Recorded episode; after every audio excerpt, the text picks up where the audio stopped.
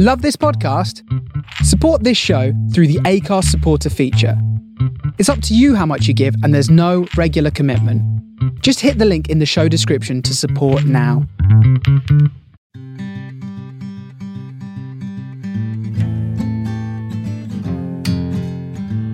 You're listening to Griefcast with me, Cariad Lloyd.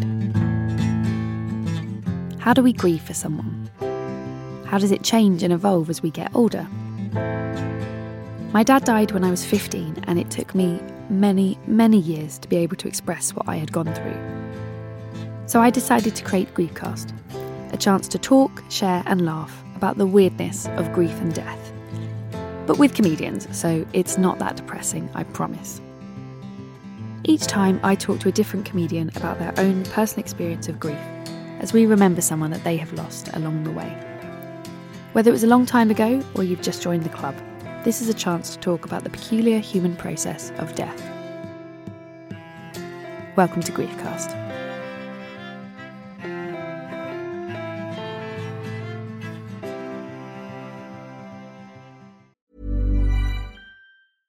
This is Paige, the co-host of Giggly Squad, and I want to tell you about a company that I've been loving, Olive and June.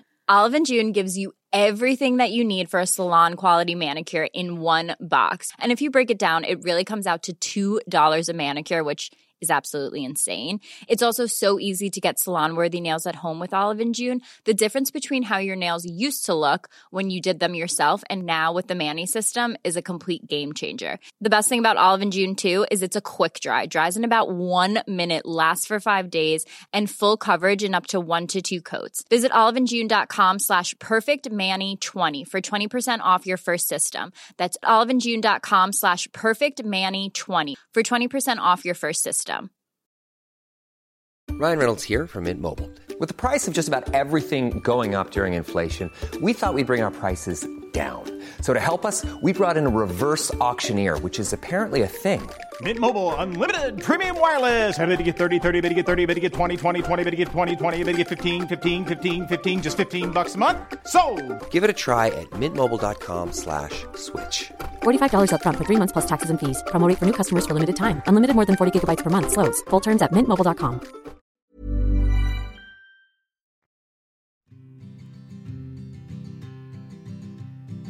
Hey Griefsters, hope you're having an okay week. Um, I'm having to record this under a duvet while in the next room my daughter watches Octonauts. So if you can hear the strains of the Vegimals singing, or indeed Peso rescuing someone, or Captain Barnacles taking everyone to the HQ, I can only apologise. That is a lot of my life at the moment. Um, thank you so much for joining us. I really appreciate it. If you do enjoy the show, um, please do rate and review and subscribe. It really does help other people find the show and is genuinely appreciated. This week, I'm talking to writer and academic Sophie Ratcliffe, or I should say, Dr. Sophie Ratcliffe, for she is an English professor at Oxford University, but she's also an author. And she's author of the very, very brilliant The Lost Properties of Love, which you'll hear me bang on about in a minute. Um, but I absolutely loved it. I think she's an incredible writer. It's not about grief entirely, it covers love, marriages, affairs, Anna Karenina, but I would recommend it very much if you lost a parent at a young age because the way Sophie writes about that I found really touching and yeah, just really hit home a lot. Sophie came in to talk to me about her dad, who died when she was 13.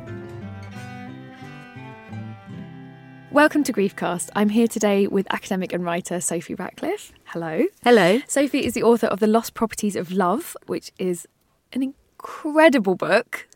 I loved it. I'm slightly, I'm trying, I'm like looking at it embarrassed because I loved it so much. I don't want to directly stare at you as I say, I loved your book. That's out now in hardback. I, I, I don't even know what to be.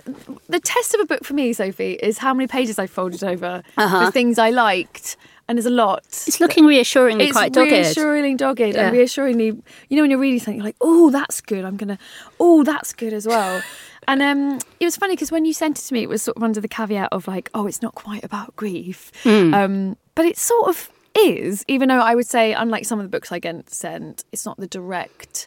I guess the A storyline isn't like grief as such, but it's about loss, isn't it? Yeah, I think it's a, it's about love, death, trains and me. Yeah. And the central line really is is it's a book about how childhood bereavement shapes a subsequent life. Yeah, yeah. And that's that's what it turned out to be. It might not have been the book ages ago I thought I was going to write, um, because I think I was always I've always in some ways tried to avoid talking or th- writing about my father's death, and I don't want to. I always thought I don't want to bore anyone with it. know, who, will, Yeah, who will want to hear. I think that's kind of interesting because I think that's one of the reasons I liked it is because it's so hidden within the text and then keeps bubbling up um, in the way that I think I very much relate to with childhood bereavement. So, I mean, you've said so. Who are we essentially remembering today? Because we're not. Don't worry, it's not. You haven't tuned into Open Book. Sadly, as much as I'd love to do it. Um, we're remembering my father, Andrew Ratcliffe, who died in 1988 when I was 13 years old. Wow, it's weird, isn't it? The way you feel connections, like because my dad died in 1998. Whoa. I was like, oh my God, this is 10 years before. And also, we're both North London gals. Yeah. So there was a hardcore mentioning of Brent Cross, which Yeah. I, I really related to. because if you, Brent Cross is a shopping centre in North London. And um, if you don't live in North London, you won't, you won't have been there. But if you go up in North London, it's the highlight of your weekend is a trip to Brent Cross. And I loved how much it popped up in the book. I wasn't expecting to write about Brent Cross, but then I also Yeah. realised how central it was to Yeah. because I mean we both lost our fathers as teenagers, Yeah, and yeah. but but it is that that mecca where where, where things happen, and um, I mean it was where. It was where my dad ended up taking me and ended up kind of being sick in, where he was kind of quite terminally ill. But I just, but it's just, it was such a, it was a place of sort of Dazzle and Dorothy Perkins, and C&A. And I think you capture a time when we didn't have online shopping, uh-huh. and so like somewhere like Brent Cross was, was really cl- like a real futuristic, cool place to be. You know, like they had all the shops in one place and it was covered. Like the idea of a shopping centre now, I think, sounds like you know someone in their 60s trying to explain like rationing or something. it sounds like really that was what you were dealing with, but Your Brent Cross might have been slightly different to my Brent Cross because I'm about a decade older. Than but I, but I just it was it was just Benetton. I just remember all those Oh, folded yeah, jumpers. Yeah. I mean, I mean glamorous in like not a glamorous way, but I mean when you're of like 13, you're like, I went to Brent Cross and I bought some Levi jeans. Ergo, I'm a grown You got to buy Levi jeans. I bought some I just got jeans. to. I just got to look. At Oh, Levi I did. jeans. I bought. Some, I saved up and bought some Levi jeans from Fenix, Fenwicks. Fen- yeah, yeah, with the, the, the, the great perfume ladies who Yeah. spray. The highlight of um, one trip was that me and my brother in the John Lewis restaurant having our pa- regular pancakes with whipped cream, which was the regular thing that we had, saw Simon Mayo, the radio DJ, in the restaurant. And we couldn't believe someone we'd seen on television was in Brent Cross. That's super cool. That was very cool. um, anyway, I've gone right off topic. Um, so, what did um, Andrew die of? What did your dad die of? he died of malignant melanoma, so Oh, okay, skin, skin cancer, cancer. which he was diagnosed with when I was three years old. Wow. Um, and the doctors, according to my mum, um, told told her that he was going to die within the year, and they said you mustn't tell him. What? Um, that's how that's how terminal illness was handled because it, because it would. And so my father had this operation. He his moles had been bleeding on and off for a while, and being a sort of get on with it kind of person, and there wasn't much publicity about skin cancer in those those Yeah, days. He, yeah. Um, and by the time he'd gone to the doctor, it had metastasized. Wow. Um, but they operated, but they said there was he wasn't going to live, and but mum mustn't tell him. And um, after about two weeks, she just realised that she could not tell him. He was he was he was he was so delighted that he thought he'd been cured. He was about to Oh give my massive amount of money we didn't have to the Royal Marsden Hospital. So thank you. He said, "I'm going to give them the house. They saved my life." And mum had to um, Oh my god. tell him. Um, but as it was, he lived for ten years, but always with the knowledge that he was dying. that he was dying, That's so. or that he was in kind of on-off remission. Um, I still find I know that did happen, and I've had other guests say that like somebody wasn't told.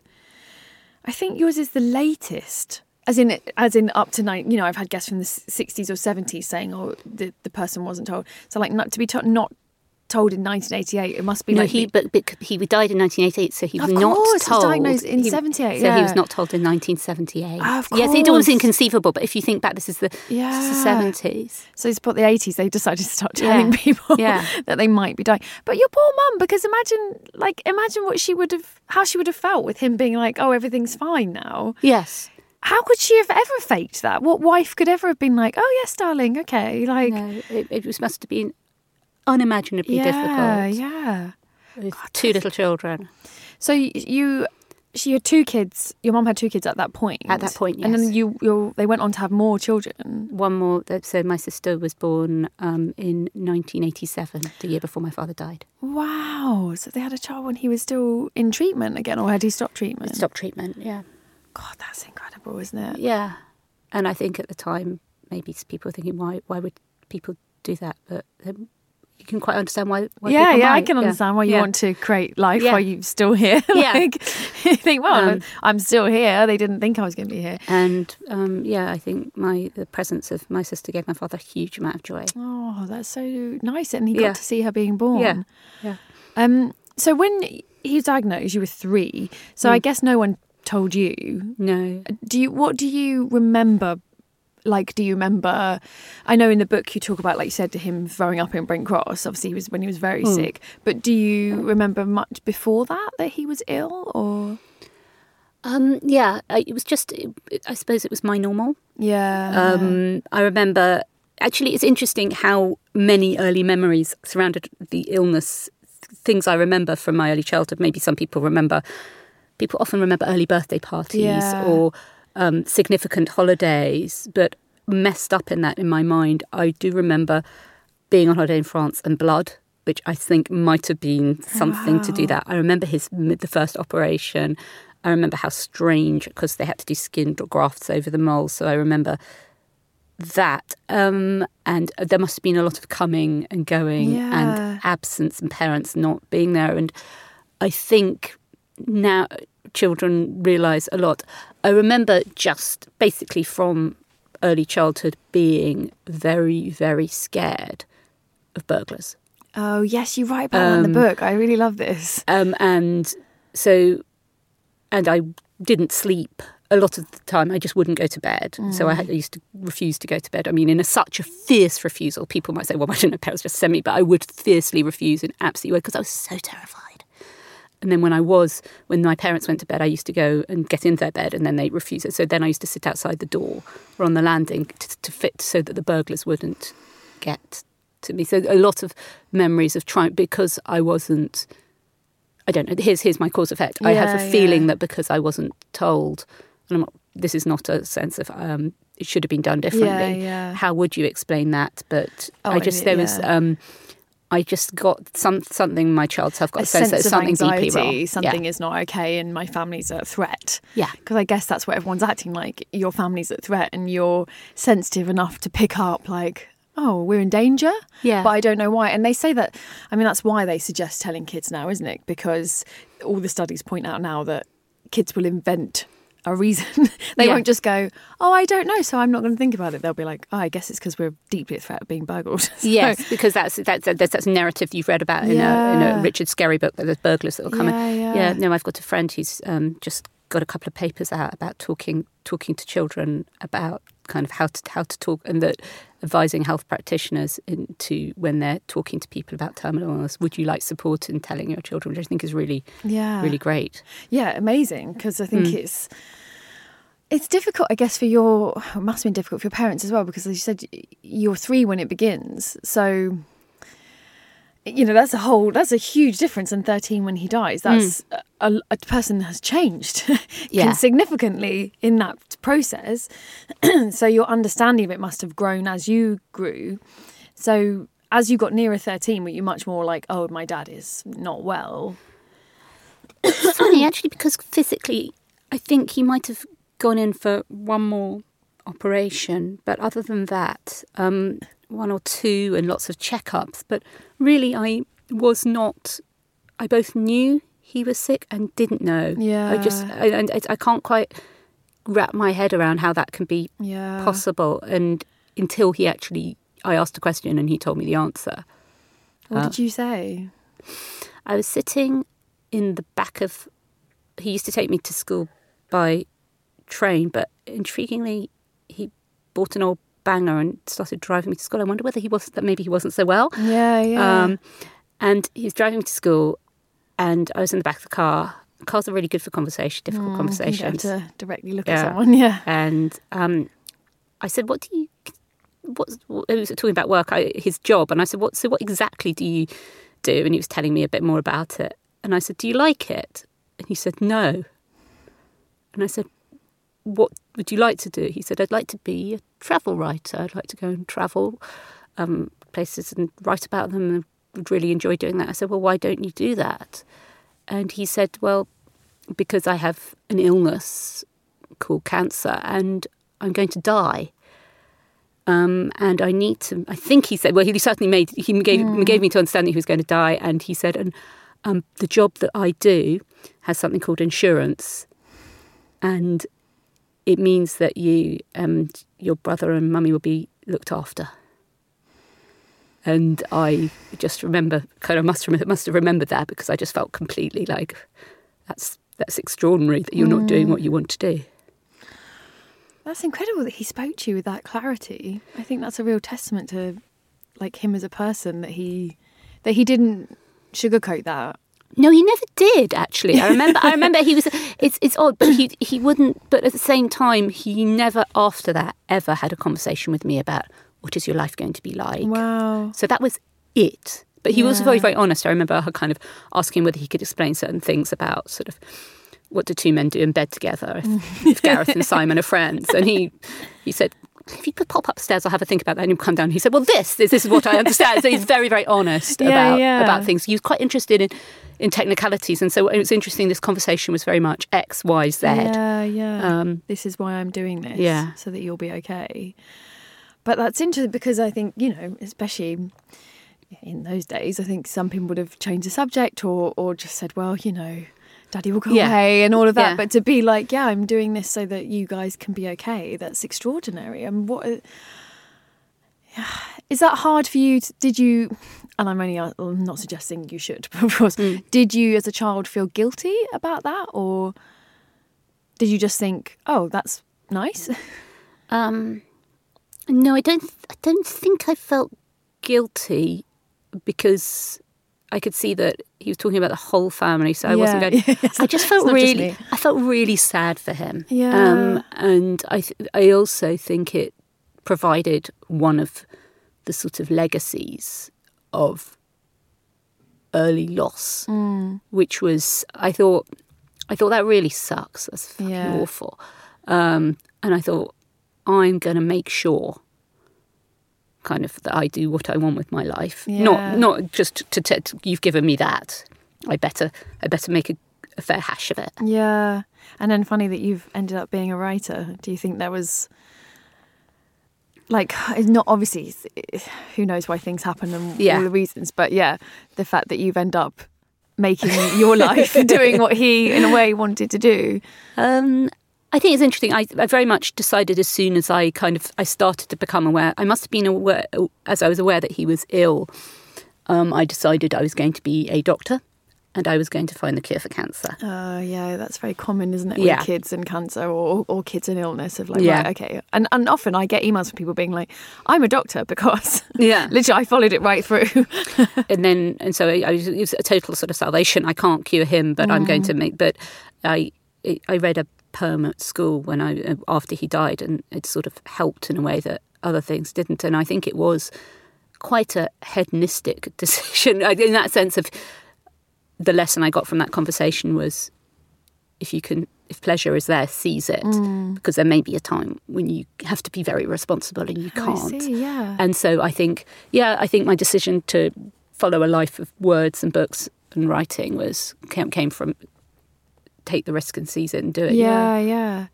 That's a really um it's very emotionally mature reaction to be like because some would say like there's that hedonistic thing of like oh I've been close to death so now I'm taking stupid risks. I know you write about this in the book as well, but it, I think the way you're putting it of like no have pleasure now because it might still happen. So you still have that element of death anxiety of like, oh, it might still happen. That's why I'm I have to make my pleasure now. Yeah. Whereas I think sometimes the reaction of death anxiety can be like, oh, it's happening, so batten down the hatches. Don't get too crazy, guys. Like because it's too scary. Is it? I'm trying to think.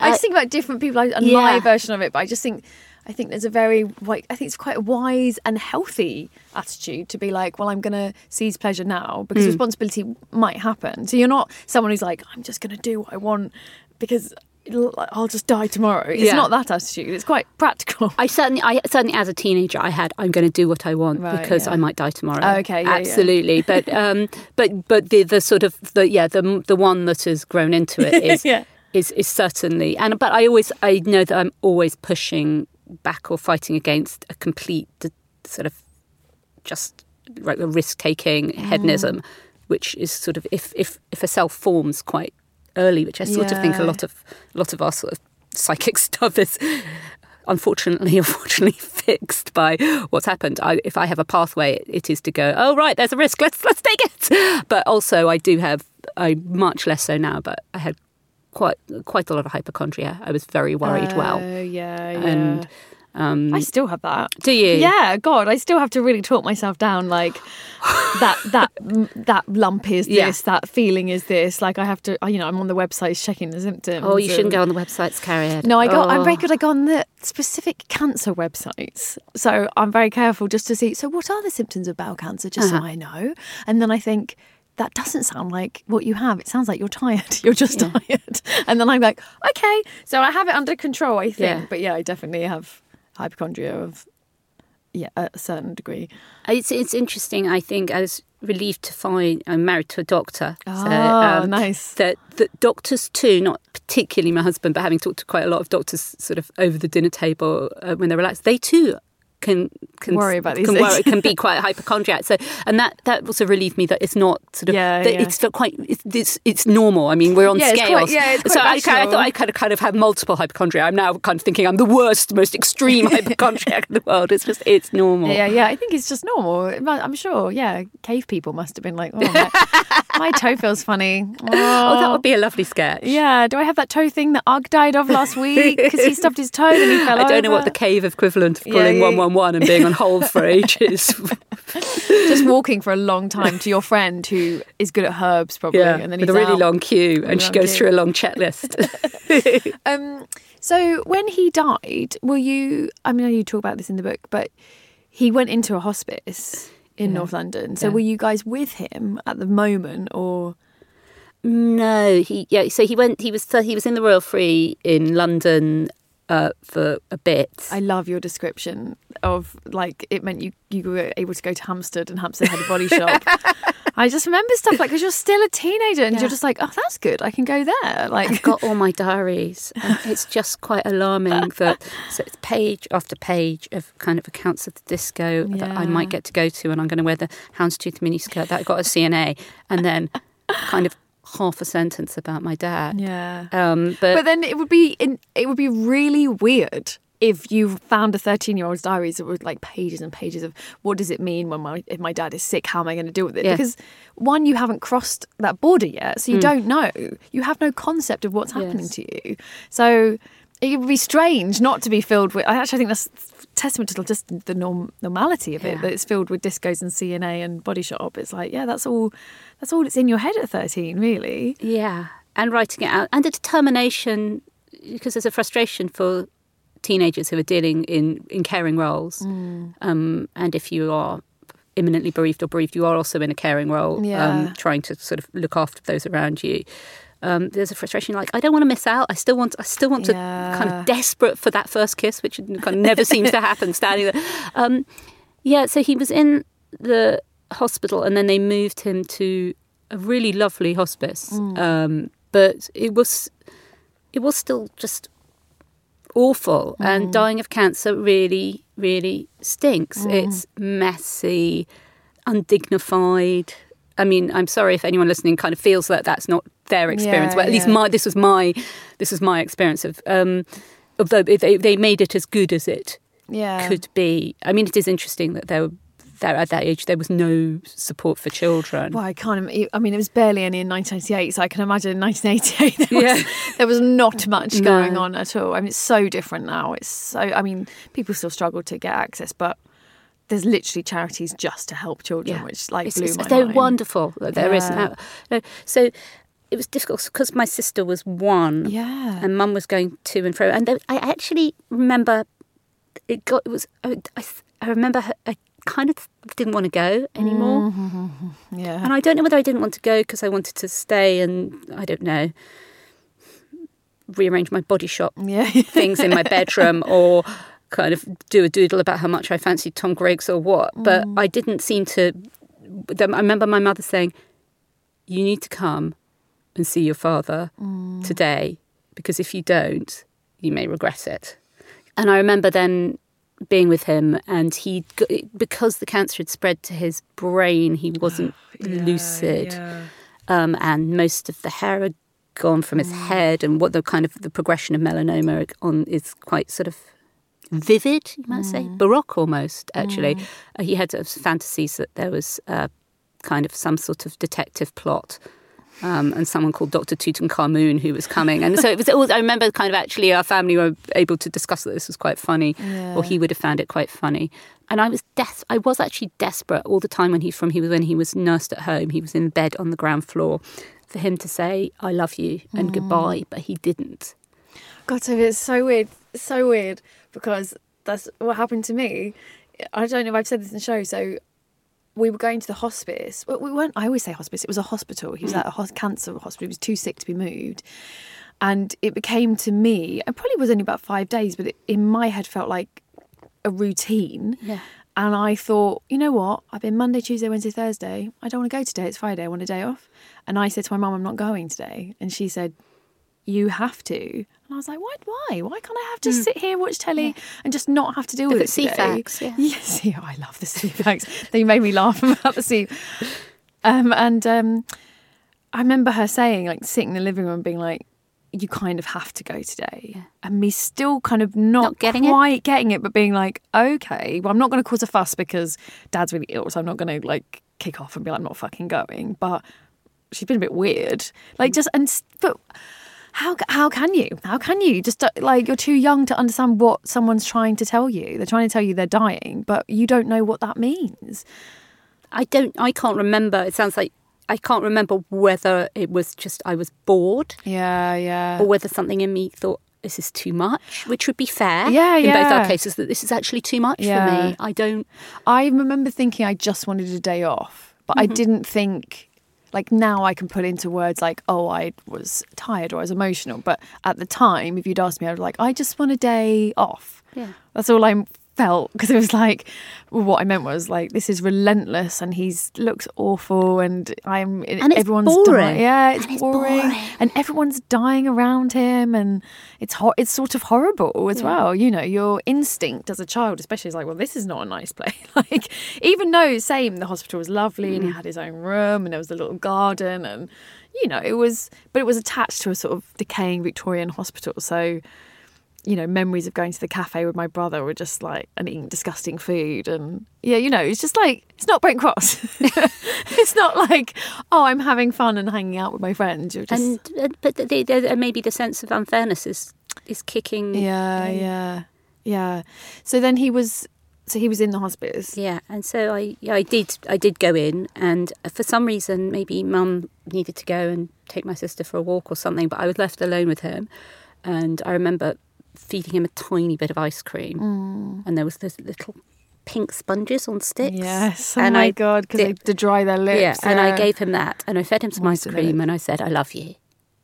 And then the next day, the next morning, I probably, you know, it's possible I've missed a day here, but in yeah, my yeah. memory, um, that well, that was the last time I saw him Mm. alive, and then then I was asleep.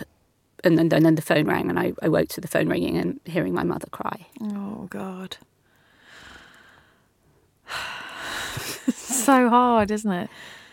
It's it's funny because I was on my way here. I thought "Ah, I don't I, I I could talk about grief, but I don't feel anything. It's like, fine. Yeah, I just thought, oh, this is going to be a completely an, a, a, a conversation lacking in emotion, completely arid. Yeah. Uh, sort of. I've rehearsed this story too many times for it to have yeah. any. I mean, I, but it's actually. Yeah, it's it still feels very Mm. very raw, and that's nineteen. So where are we? Two thousand and nineteen.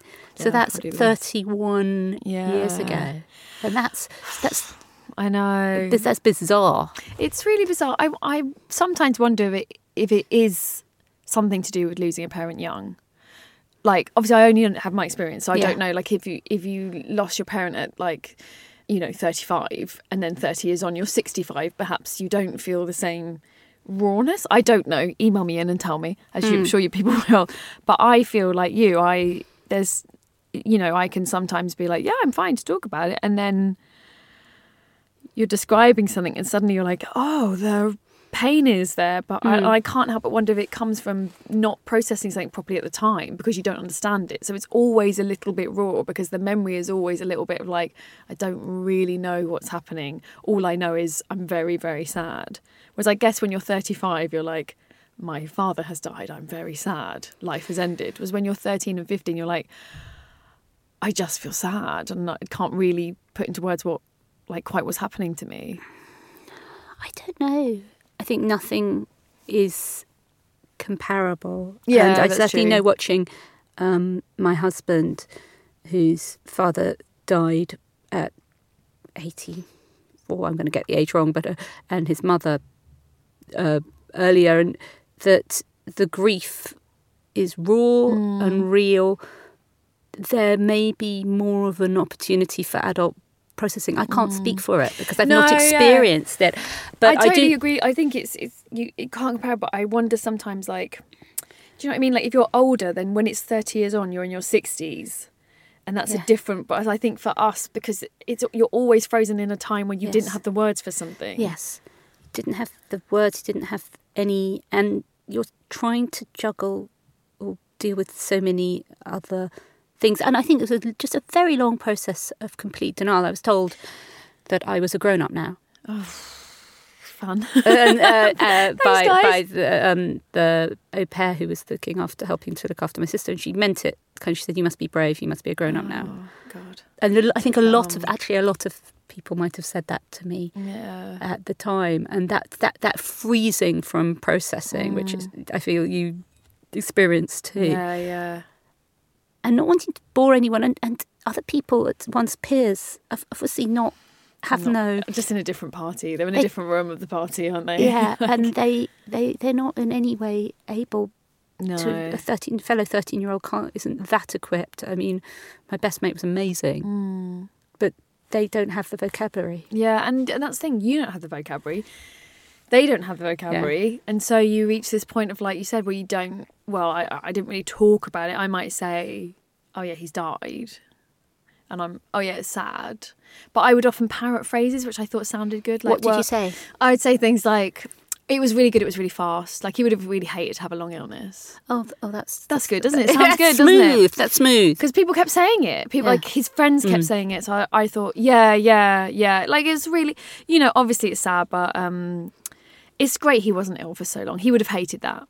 It sounds like I know what I'm talking about, but really what I want to say was like, ow, ow, ow, ow. What's happened? I don't understand. Why do people die? That's really interesting. The discourse of um, positivity that has Yeah. come around. One time, kind of as your career as a comedian has come across it, kind of look at looking on the bright, at the side, almost immediately. yeah, yeah, yeah. But that's very much like It, was, it, it sounds like kind of it was bonus. Yeah, bonus yeah. death. yeah. Really it was sort of like something to say.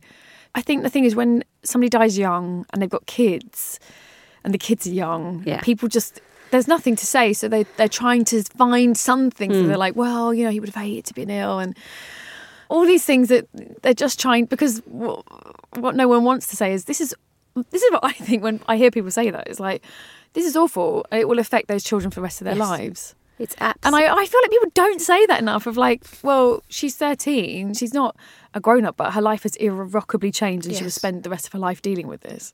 no one wants to say that No when you go round. but- um, my best friend's dad, who amazing bloke, um, his mother died when he was, I think, seven or eight, very suddenly. And he was the person who picked up my mum, my brother, my baby sister, and me Wow. um, from the hospice because she drove there and realised she couldn't drive back. Not surprisingly. Yeah. Um, and then at the funeral, I mean, God's sake, we had the wake in our house. I mean, how do you yeah. how do you you meant to be catering? um, but I and I was sort of preoccupied by kind of what I was going to wear. And, Oh, yeah, sure, sure. yeah, for- Yeah. Um, and then there was this sort of receiving line as people left, Hmm. and he bent down and he said, "I wish I could tell you it was going it's going to be all right, but it's not." And then he oh. kind of just started to cry, and, oh. and that was really helpful. Yeah, it is, isn't it? To, because someone's witnessing what you're feeling, as opposed to telling you it's fine, you're going to be okay, You'll be strong, which isn't how you feel. I think I wasn't feeling anything. Oh yeah, at that point. But I think what it did was it just became when I realised along the way, hmm. as the kind of the changing nature of grief, that this just doesn't feel all right. This actually really still feels completely blown to pieces. Oh no, no, it still doesn't. And that, and even now. So I imagine that Colin, at that point when he bent down in the hall, was um, probably around the age I am now. Yeah, yeah. Um, that he, I now that no, no, it's it's not all right. It's Mm. not all right that this happened, and, and just kind of confirmation. Yeah, but again, I'm really glad he said that to you because I think a lot of people would have. Don't don't upset them. Don't say Yeah. to the children. Just say I'm so sorry and chin up and all of Chin- that stuff. chin up. People said it to my mum, and I remember thinking, "What the fuck does that mean? What does it actually mean?" But I think I'm I'm really glad that he, yeah, that he spoke to you as. I mean, it's like an adult, but really, it's a fellow griever, isn't it? Of like, yeah, this is really shit. Really, this is shit, girl. I'm hmm. sorry. I'm real sorry. Like that's. It's nice to have that.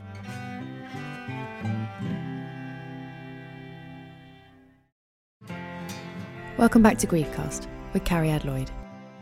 So you went to the funeral, and then um, did you? How long did you feel? This is a stupid question, but like, how long did you feel numb for?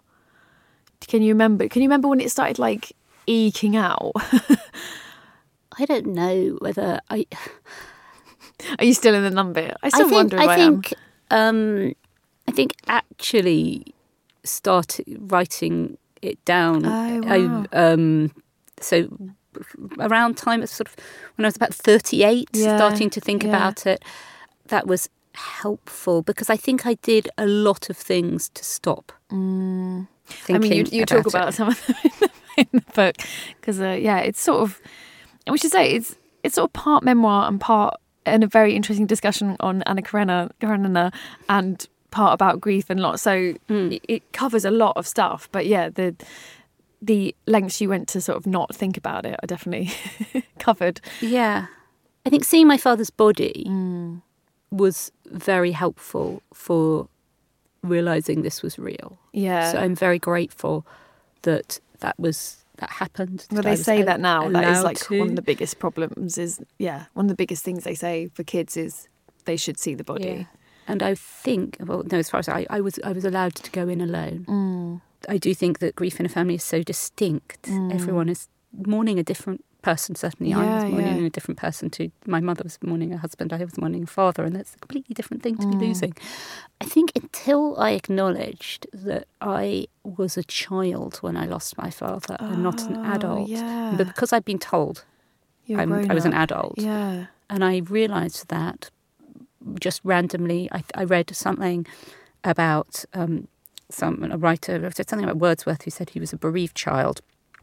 And It was written about Wordsworth, written by a psychologist, and they said, and some of the effects of bereavement on children are uh, risk-taking behaviour, promiscuity, drugs, alcohol. I mean, I didn't have a problem with either of those two, but I was very risk-taking, and I was a very promiscuous teenager, and I'd never put those together. Oh, wow. And once I, st- I then I started to see a narrative that I hadn't. I mean, it could have been. I just kind of maybe I would have been that way anyway. who knows? Who knows? Maybe I'm now trying to kind of put a, a kind of an yeah. intriguing psychological spin to just the fact that I like to live it up. But I do think I, I I lived quite strangely in terms of absolutely numbly pouring myself into academic work Mm. um, at school. I have all my diaries say, "Dear Father God, slash daddy. So I basically used to have this strange sort of figure who was both. I, I sort of conceived of a, another realm because I oh. couldn't quite conceive that he was gone. So I had to hold on to this idea that I could talk to him in, Yeah. in the sky. And then I just basically said, I'm going to get an A in this. I'm going to make you proud. And it's all this, I suppose, in the stages of grief that I was just, and so, and then, and then I, you can't, maybe you can't sustain that sense of being good all the time. And then I mm. just used to um, go and sort of take extraordinary risks and then come back and be very good at school again. Yeah, I think you and you, you know you say that in the book. I think it's incredible the double life that you started leading of like everything at school being I I- wonderful. I definitely didn't like I wasn't an A grade student at all. Like I sort of I mean I sort of I sort of what's the word like slipstreamed by i guess. Like mm-hmm. because i was okay enough i would i would never have let my work slip to the point that someone would have had to speak to me. Mm. So i knew to do enough but it was like the bare what a, what's the bare minimum i have to do mm-hmm. to make sure everyone leaves me alone? So, Yeah. so I, I would have felt if i'd been over like if i'd been getting a's or something as if you know i, I could have done if i wanted to. No i couldn't have. But i think um i would have felt like oh well, that's attention people might start asking questions. Like I kind of wanted to slip under the radar, so just mm-hmm. like don't just don't speak to me about it. I was just terrified somebody would ask me an actual direct question about it, and then mm. I would break down and I w- wouldn't be able to stop. Yeah, if you, So, yeah. And then the risk taking is interesting because I think I think my brother might have gone down that road, but I really didn't. I really didn't. I went the complete like, and I read that about child bereavement, and I always feel like, oh, oh. why didn't I? Why didn't I get the fun stuff? I didn't get to go partying. I got the absolute. People can die, so just don't do anything. Okay, don't do just anything. shut it it's, down. it's not safe. The world is not. And my friends, because I, you know, I was fifteen, so Mm. my friends started taking drugs, and I never. I was just the Mm. person holding their head back and calling their mum, being like, "You need to come here. We're here. She's taken Mm. this and she's drunk this," because it was just like terrifying to me. I was like, "You might die. Why would you? Why would you do? You're gonna die. like we're all gonna die. Stop! Stop! Everyone trying to die. Uh-huh. Like it felt like dancing with it. I think I, I felt that I had to cram in as much experience as possible. Which I admire. I really admire that. and, and still do. yeah, yeah. Um, but then I wonder if that's that's why I perform as well because I do something that. But that to me doesn't seem risky. it at is all. risky. Yeah, but it it doesn't. is risky. You're putting yourself out Yeah. there on stage and, and impro. I mean, Yeah. really, you couldn't. Surely that's the sort of. I think it that's is- extreme. That's, well, it's a very safe way. If you- if you think about it, it's like it's definitely a way that you're not gonna. You might die. You might be hum- like you might have a bad gig. You might bomb. You might be humiliated. But I felt like I wasn't. Uh, taking something like a chemical drug that could kill me, so it's like a way of taking risk in a safe. Yeah. To me, feels really safe because it's like, oh, then what's the worst that can happen? I have a bad gig. Like when my friends were taking drugs, I was like, you people, there's someone in the girl in the paper took a drug and then she died, guys. Like no one literally physically drops dead at an improv gig.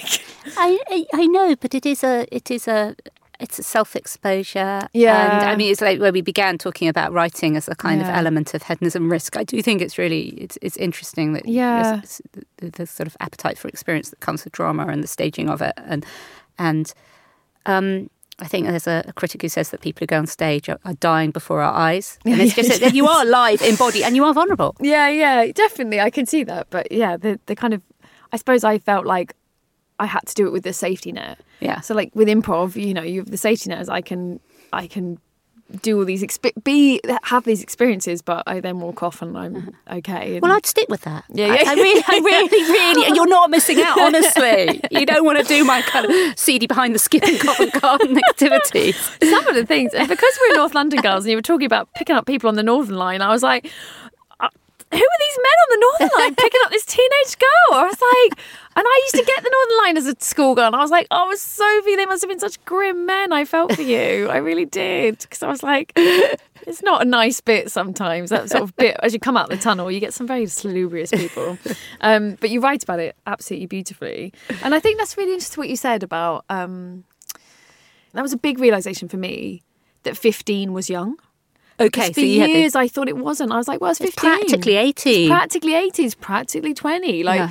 I just thought, just thought it was quite old. And because at 15, I would have said, you know, I felt like someone, like, I kind of know everything. So that feeds into the, like, yeah, yeah, I've seen life. I get it. Mm. Um, and I don't think it, yeah, I think you have to get quite far away from that age. And then you, like now, if I see a 15 year old, obviously they look like a child to me. But when you're 20, you're like, oh, they're only five years younger. And then you get to 25. And Hmm. I think as I neared 30, I was like, oh, I was really young when that happened, wasn't I? Which makes my, which allows you to sort of forgive yourself for a lot of stuff. Because I think I felt guilty for a lot of things and not behaving the right way or reacting hmm. the right way. And so I would sort of push that down. And then the further I got away from 15, the more I was able to have perspective and go, oh, you don't have to feel bad about like not talking to him properly. Like mm. you were 15. like, Did you feel that you should have been responsible for staging a better conversation? Yeah, Yeah. yeah, I do. And then I went through the. I didn't mean to impose that you No, should have done, but I was just thinking about no. The, the amount of responsibility Yeah. I felt. Yeah, I felt like, and then I don't know if you had this. I then felt really pissed off that he didn't do it. Yes. No, I. because I felt, well, why am I feeling guilty? Once you feel, Oh, once you yeah. realise you're weren't the adult, you're like, well, why was it my fucking responsibility to have a chat? Yeah. No, I I struggled for many many years with feeling very angry um, with him or let down rather Yeah, than angry yeah. that he didn't uh, have a conversation with me, that he didn't write a letter for every birthday of Oh, my yeah, future life. have the letters. Yeah, um, that he didn't create a memory box for me. Why did he not do this? Why did he not? And um, uh, I was railing against this because um, when I was talking to my husband and somehow we're sort of in the conversation and being able to talk to him about it. He suggests, he said, I wonder whether it was just because he, he loved you so much. He he was refusing to die. He really Mm. yeah. didn't, just because the doctors say it's going to happen, it doesn't mean Yeah. that someone believes Oh, it's going to happen. Yeah, yeah. And I thought that was, and that was a very helpful way. It's been a helpful way for me to to frame it that he he was fighting to the absolute Mm. last for some sort of um, Well, that would make sense when you have a child the year before. yeah That would make sense that you're you're you're not you're thinking no i'm i'm going to be here i'm going to be here and Yeah. i'm going to carry on making this family and being this a father of this family i'm not going anywhere And- uh, but I think probably on top of that, even though he rationally knew it, um, emotionally, he and I think as I now, so I'm 43 now, Hmm. two years younger than he was when he died. I can see that he just we're all. st- I'm still a child as well as an adult. Yeah, he yeah. couldn't emotionally do it. He Yeah. couldn't generate that conversation, and so I have to just sort of put together all the other acts of love and know that yeah, he would have. And then I look and think, would it have made? Would that box have made it better? yeah no I, I don't know. And I wonder about those um, the letters one writes to. And I was thinking, how could he have written to my future self without imprisoning me? yeah that's true I actually. actually, I wonder, kind of, because his wishes for me, kind of, what, what he probably would have. He would have said, Sophie, don't write a brave and exposing memoir about yourself. Yes. Or so if you don't do this, or don't, you know, or the, maybe his wishes for me would have not been who I would Yeah. become, because as you grow with someone, you understand the birthday card that they might want to receive. Projecting into your child's future, I think you could get horribly wrong. yeah no i think that's really interesting and i have exactly what you have when i see especially nowadays because people are much more aware of leaving memories mm. and you know i watched queer eye the other day and the a wife had died mm. and they were d- making over the, the husband but the wife had like recorded a storybook for the kids Yeah. and stuff and I, you know you still get the i, I don't have that i don't have his voice and she'd done birthday cards for all the birthdays and and you know you get that like oh in the 80s and 90s people didn't do those things. But then i think you're right that anything he would have written would have been very strange and actually quite pray well and i'm sure you know if, if, if you you have it great um, if it's helping you brilliant. Um, but i do know what you mean of like what what person are they talking to? Because you'd be talking to a, chi- a, re- a child and you're not that person and yeah it, imprisoning is an interesting interesting turn of phrase for it.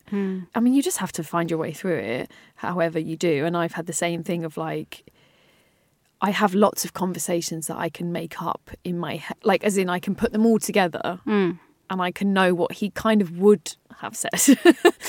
And my therapist said this to me the other day which actually broke me in pieces. Um, i haven't had his voice and you talk about this for years and years about you know you lose someone's voice and, um, Yeah. and you said you found the dic- dictator Yeah. which i also found when i was a teenager Yeah. and it broke me then and i think that's why I don't know where it is. It got lost and it's gone. And I think because it's a painful object, nobody's like, hey, don't throw away that dictator with their voice because Yeah. it's painful. And I feel very sad that I, I can't really remember what he sounded like. My therapist said to me, she was like, you can't remember what he sounded like, but you have an innate sense of what he would have said. So the loss is changed into something else. Mm. In that, yes, you don't have a press play mm. and he's saying, hello, Cariad, I love you. But if you would say, would he have said, you, you love you? You can press play inside and go, yeah, I know he would Oh have. God, you got me. I know, I know. she got me. She said it to me, and I was like, so I was like, oh, Yeah. And she was like, you know, losses can evolve and change, and I think when you when you lose someone quite young, it's quite hard because you freeze in that moment and you try and cling to everything in that moment because to lock it down in your memory somehow. And um, I think, yeah, I found that I found it really comforting because I was like, oh, I do have an innate sense of what he would have said about all the things I've done. Like I, I could write that letter. I know what he would say. And really, that's all a parent can do, isn't it? Is like make that love and that bond so strong that when they're not there, you can still think, oh, I know what they would have said at this moment, and it would have been nice. Because in listening to you, I was thinking, kind of obviously, hugely selfishly, because I was listening to you thinking, I, I don't know what he would have said. Oh, and then, but then, then you said, I love you. I thought, yeah, yeah, I can probably guarantee he would have said that. I don't know much else. I can't remember anything. No. sadly. I mean, I could. I, I know that if I'd asked him how a carburettor works, he would have told me in below by below detail. But I don't know, uh, kind of emotionally, Yeah. what he would have said. But you did that. Thank yeah, you, thank I- you for that gift yeah. because I think I can sort of I can project that into each birthday reliably. Yeah, and I feel the same. Like I don't know what he would have said in detail, but I know that he was he was very proud of things. He'd be very like, "Oh, look at this! Look what they've done." So I know that. Like I have no idea what he would have thought about me doing a very exposing podcast where I talk about him all the time. But I know he would have been. I think he would have been proud. You know, I know he would have been proud of it. So Yeah. same thing. I don't have like the detail, but it's that feeling, isn't it? It's that feeling of like that you were loved, that they loved Yeah. you, and um, I think it's hard because that's all you've got, isn't it? That's all you've got. Like everything else is so shifting. Yeah. The memories are so shifting, and they. Did you have this like once you've written about stuff, it it almost goes out your brain into somewhere else. I don't know, but I was I was caught by what you just said. It's all you've got because Mm. Anang kind of, in some ways, among the sort of impetuses for for writing a book about bereavement was my husband was kind of very curious about my father and said, kind of, I'd mentioned something. He said, "Oh, have you got that?" And I go, "No." And then later on, he said, "Oh, have you still got that?" I was like, "No." And then I said I said. Could you stop asking whether I've got things that belong to my father? Because by various circumstances, to do with lots of house moves, Yeah. lots of things, I don't have anything or very little. So could you stop it, please? Yeah, Because it's- it's, it's really, really upsetting. Yeah. Like anything I mention, I don't have. And then so I was thinking, and then I was thinking, well, what does this stuff mean? And it was interesting. Before I came down here, I was thinking about the diary entry. I've got the the diary, which is busy talking about all this sort of teenage kind of piano and shall I shave my legs and um, and then there is a page, and I've written on 18th of September 1988. He died today. Why? And then that's it. And I thought, I was thinking, I thought "Oh, maybe I'll bring that. And I was looking through the box, I couldn't find it. and I, the thing is, I both what I and I. I do. I'm quite careless. I know it will turn up again, yeah. and I did find something else of his that I had been looking for. And I thought, why does it matter so much for me? All these bits and pieces, and it's almost to sort of prove that happened. But I thought, Kara's not going to think I made it up. kind of coming as my documentary Yeah, evidence. is, it is, but yeah. um, but I was just interested in what. Well, you kind of you said, what have you got? Mm. And I was wondering the it's interesting relationship between grief and objects and the things we keep and Yeah. and do they do they make a difference? Well, you write about that really beautifully about loss and how you are someone who loses things almost as in a proof of like, well, it's just another. I lost my dad. I lost my keys. I lost this. And again, I think I've gone the other way of like, I don't lose stuff. You It don't is- lose stuff. I. It, I know I am so tight with my stuff. Like, as in, like I'm. It's like when you were when you were writing, I understood your point of view, but I was like, oh, I've gone the other way, where like Right. everything, if, if it's not in the place where I put like last left it, someone's stolen it. Like I am so freaking careful with things Yeah. because I can't bear losing an umbrella. Like it is too painful. Yeah. So when someone said to me once, they were like, "Oh, I just you know buy an umbrella every month," and I was like, the umbrella. But, but that's your umbrella. Like why would you why would you, why aren't you fighting to keep the umbrella? Yeah. like the umbrella becomes my dad. Like and Yes. so i and i've had to get better at losing things because i had a child and my memory got dodgy and you know you get there's more shit Yeah. around and you're like oh i don't know what that is now. But i find i find any loss of an object so painful. So mm. painful. So but that's not to say like i have absolutely lost things but it, it it's like there's still a list in my head like Arya Stark where I'm like these are the things that have been taken from me it's interesting. So I, I do find losing things painful, and I'm almost resigned to it. And I'm not careless on purpose. Yeah, yeah, yeah. I just No, I don't think but, you are, I, I am must. I must be subconsciously very careless on purpose. Yeah. It's almost like I keep have to keep on. Either I am just crap, or I just have to keep on processing this Yeah. element of But discarding. that's why I think it's like interesting, stuff you're- doesn't matter. I promise. I just doesn't doesn't matter. Doesn't matter that you lose stuff. It just because oh, if as long as I've got me, that's all right. Yeah. But but then occasionally, I mean, people matter. But I I think I, I still probably try to be quite ambivalent about losing stuff. But otherwise, otherwise it's acknowledging that these things I should have had the all the other ones. and I think it's just a set like the same side of the many faced coin of like I have decided I can't be ambivalent about it. So like my reaction to the death is like, will you hold on to things till your nails are bleeding? Mm. And I would say the way that's affected me, like I am loyal to the point of ridiculousness sometimes. Like I've seen my, I've had to sometimes acknowledge and go, I, like I'm so bad at like, I'm so bad at letting things go. I'm so bad at saying goodbye to people. Like I just can't. like even if just like a casual friend pops on for tea, I'm like, and they they start to go, I start feeling, I'm gonna have to say goodbye. I'm gonna have to say. Like I find that difficult. So I've gone down that road of mm. like every single loss is painful. Mm. And I think what you're doing is very um and again of course it's not carelessness it's like self-protection. Yes. it's like it's fine I don't need it whereas I'm like like don't go! Like, And um, I think I think it was I, that's one of the things I was trying to sort of get my head around, and it's sort of difficult to talk about this without saying make it make it sound facile or making myself mm. sound like a really nasty person.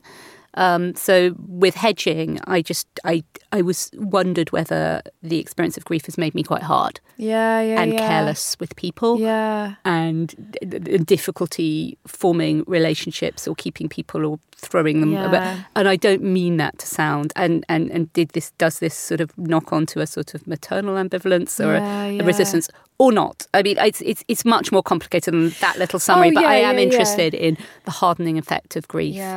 Yeah Um, and I think it's, and I hope it doesn't make me tru- truly heartless because I think quite hard about it. But I think it's, it's in, at least it is interesting, and I've I enjoyed actually trying to think about it a bit more. yeah no I Um, think it's really interesting I don't think and I think that's why grief is such a fascinating subject for everybody because the myriad effects of it are so minor and major at exactly the same time that it, it can feel like a lot of clashing notes occasionally. Yeah. And I've definitely I hardened but in completely different ways. So it, it's but I completely understand there's definitely I have no tolerance for people but I won't lose you. but I have no tolerance for you mm. and your bullshit and your faff and your mistake because it's mm. like all I care is that you're you haven't left me and you haven't died. Mm. like so I like so it's like different it's just different but I completely understand you're like, well I don't need you hmm. because people die, that's what they do. Whereas I'm like, oh I need you, you need to stay near me, but I will yeah, I, I will be hard to your emotions because emotions might bring up my emotions and make me feel vulnerable. So I think it's just, hmm. and I think again, it, it- I'm sure when you're bereaved as an adult, obviously all this stuff does happen. But I think when you're bereaved as a teenager, especially, lots of little decisions are being made about who you are and what you're going to do and how you're going to react to the world. And then, like, this smashes in to hmm. what you're trying to think of who you are. And, you know, like any trauma, it just ruptures a lot of things. So then the way you relate to people, the way you feel about the world, all of these things are s- hmm. deeply, deeply affected. Why, why would, you know, why wouldn't they be? But it takes a long time, I think, to kind of look back at yourself and go, oh, I see that's why I do that. Like, it took me years to work out the goodbye thing. I just thought I just wasn't very good at goodbyes. Just a bit shit at them. Now I'm like, I honestly act like people are like, it's the last goodbye. Like I'm saying goodbye I'm looking forward to saying goodbye Yeah, Um, it's great because I've got quite a lot of spare time, Yeah, so we can go down the pub. It was I am so bad. I keep people for so long because honestly, I am acting like this is it. This is it. So it's always very dramatic. Um, but then, and you're right though. You you then come back round as an early griefer of like, well, is that just bullshit? And is that like would I have been like that anyway? But I don't think that's true. I think you can see where the sort of earthquake of grief has ruptured the rocks of you. Yeah. which is one of my worst metaphors. No, it's nice. We'll work it. We'll work it. Yeah. I was um kind of in similar in this terrain. I was uh, at the. I go to have a an annual check because I've had skin cancer. The same. You've had it as well. Yeah. Oh my I- goodness. So I had almost the same age he was diagnosed with Wow. skin cancer. I was diagnosed with um, a very early stage melanoma. Um, so that's why I've got a scar on my arm there, Oh, one on yeah, there, yeah. and one there. Oh my god. Um, and so they they took it out. It's very very early stage, but um, I really like my scars because they they kind of rem- I can sort of Yeah. remind me of him. It's almost like his his loss of life gave me mine because I was much more aware of it. yeah, yeah. Um, but I was at the checkup and I was sitting there and I, in my worried well state, I'd left and he'd said something. He said it's all fine. I've checked your moles; they're all fine. And then I thought, oh, maybe I didn't ask him of that one. And then I'll have to go back in, and that would be really embarrassing. And oh God, shall I go in? Shall I go? And I thought I, ha- I won't go in. But now I'm dead. Now I'm dead. It's all right because and my usual. It doesn't matter. It doesn't matter, It doesn't yeah. matter. And then I thought, oh God, it fuck, it does matter because I've got two little children. Mm. And I thought it'll be all right. I thought, no, no, it won't be all right. Mm. And I think that's the kind of the the the sort of limits of ambivalence about loss hit there. I was sort of thinking from the other side. I just thought, no, no, that won't be all right. Anyway, I probably did. I don't. I don't. know. It was. It's all right. I went for another checkup. I'm still all right. Um, but I do. Yeah, I hate. I hate going for those checkups because it's one of those course, moments in life when I think, no, if it's if it's not right, it. I can't. I can't. Yeah. Can't. Can't be square with this one. Well, it's like we said, like you have the knowledge, like your friend's dad did, of like, Yeah. oh, this will affect them for the rest of their lives. like you can't be like, and again, and I always say this to people because I feel like sometimes when you're still banging on about something, you know, 20 years on, hmm. um, sometimes I feel like people are like, oh God, like she, like her dad died and like really fucked her up. Like hmm. it's, it's kind of all she talks about. and you're like, oh no, I, I'm okay. I'm okay. Hmm. But that still exists. And both of those things, like we talked about winning, exist at the same time. Like it's just a part of it, isn't it? It's just a part of who you are. And I think there are. I don't know whether you agree, but there are gifts. Yeah. Oh yeah. Oh, I must read this bit. I wanted to read this. Do you want to read it? Um, I'm very happy if you want to read it. Uh, okay, okay. So it's just it's quite long, but um, this is the about gaining something, which I thought was really good. The true sadness of grief is mixed up with feelings that you are never sad enough, that you are doing it wrongly, or selfishly, or theatrically. And it's far beneath any arrangements of words on a page. It feels as if someone is scraping a grapefruit spoon on the inside of your stomach. I talked to a friend who is a psychologist. She says that we sometimes try to tell too neat a story about what loss can do, we sit in the bright white of her kitchen and she makes me coffee. She asks some questions and listens. Before I leave, she goes up to her study and brings down a book. Sometimes, she says, the experience of losing a parent can be processed as much as a gain as a loss. Intuitively, that makes no sense. You think that when you have lost something, you would be sad, empty, bereft, hollowed out. Actually, it can be that and something else too. She opens a book to show me. There's a chapter about the way in which utter devastation, particularly that of losing a parent, can lead some people to feel almost elated, like they've survived a bomb. The near miss makes them feel as if nothing can touch them again. Of course, the writer says, losing a parent is not like having a house bombed or being set upon by a crazed mob. It's worse. It's not over in one terrible moment, and the injuries do not heal as quickly as a bruise or a wound. But like a bomb, he writes, parental death can feel like a kind of near miss. It can, for some, give the sense that a bomb has dropped just beside you. The death of a parent can be a kind of gift to a certain sort of child. The fact of survival leaves you feeling tough, exhilarated, hardened by experience. I know this. The worst thing has happened, and we are still standing. I love that, Sophie. I absolutely love that. Sorry to read your book at no, you. it was re- I, I, it's really uh, I wrote it to be to be read, uh, to, be, to be read to, to, to read to echo or to speak out to other people. yeah, yeah. So that's it's a huge honour to hear you read Oh, it because. I felt you got it. But I mean- really, when I read that, I was like, I felt like, um, you know, when someone's saying something like a guilty sin, you're like, yeah, I know Yeah. that. Are you doing? You, Sophie, you're telling everyone that we feel good about it sometimes. Yes. like, I was like, oh, um, yeah, because then I think I'm a definite testament to that form of survival and that it, it sort of gives you a weird power and a weird strength. I, I, I do think it's it is very interesting, and it's among what I wanted to do in this mm. book was to talk about things we hide from other people, and among them it, we hide our grief, but we may also hide more taboo things about Yeah. grief, like its theatricality, Yeah. the fact it can be performed in a way that stinks and Yeah. has real bad faith, and that there can be ways in which it can give you a strange sort of charge. Mm. I mean, partly because yeah, the worst the worst thing has happened and you've survived it, but it's it's peculiar. Sophie, thank you so much for coming to me, coming to talk to me about your dad, Andrew, and your wonderful book as well, The Lost Properties of Love. Thank you for having me. Thank you. You can follow Sophie on Twitter at So Ratcliffe. So S O R A T C L I. Had to think about that. And her book, The Lost Properties of Love, is available to buy now, and I cannot recommend it enough. You can follow us on Twitter and Instagram at The Griefcast. The show was edited by Kate Holland with thanks to Whistledown Studios, and the music is provided by the Glue Ensemble. And remember, you are not alone.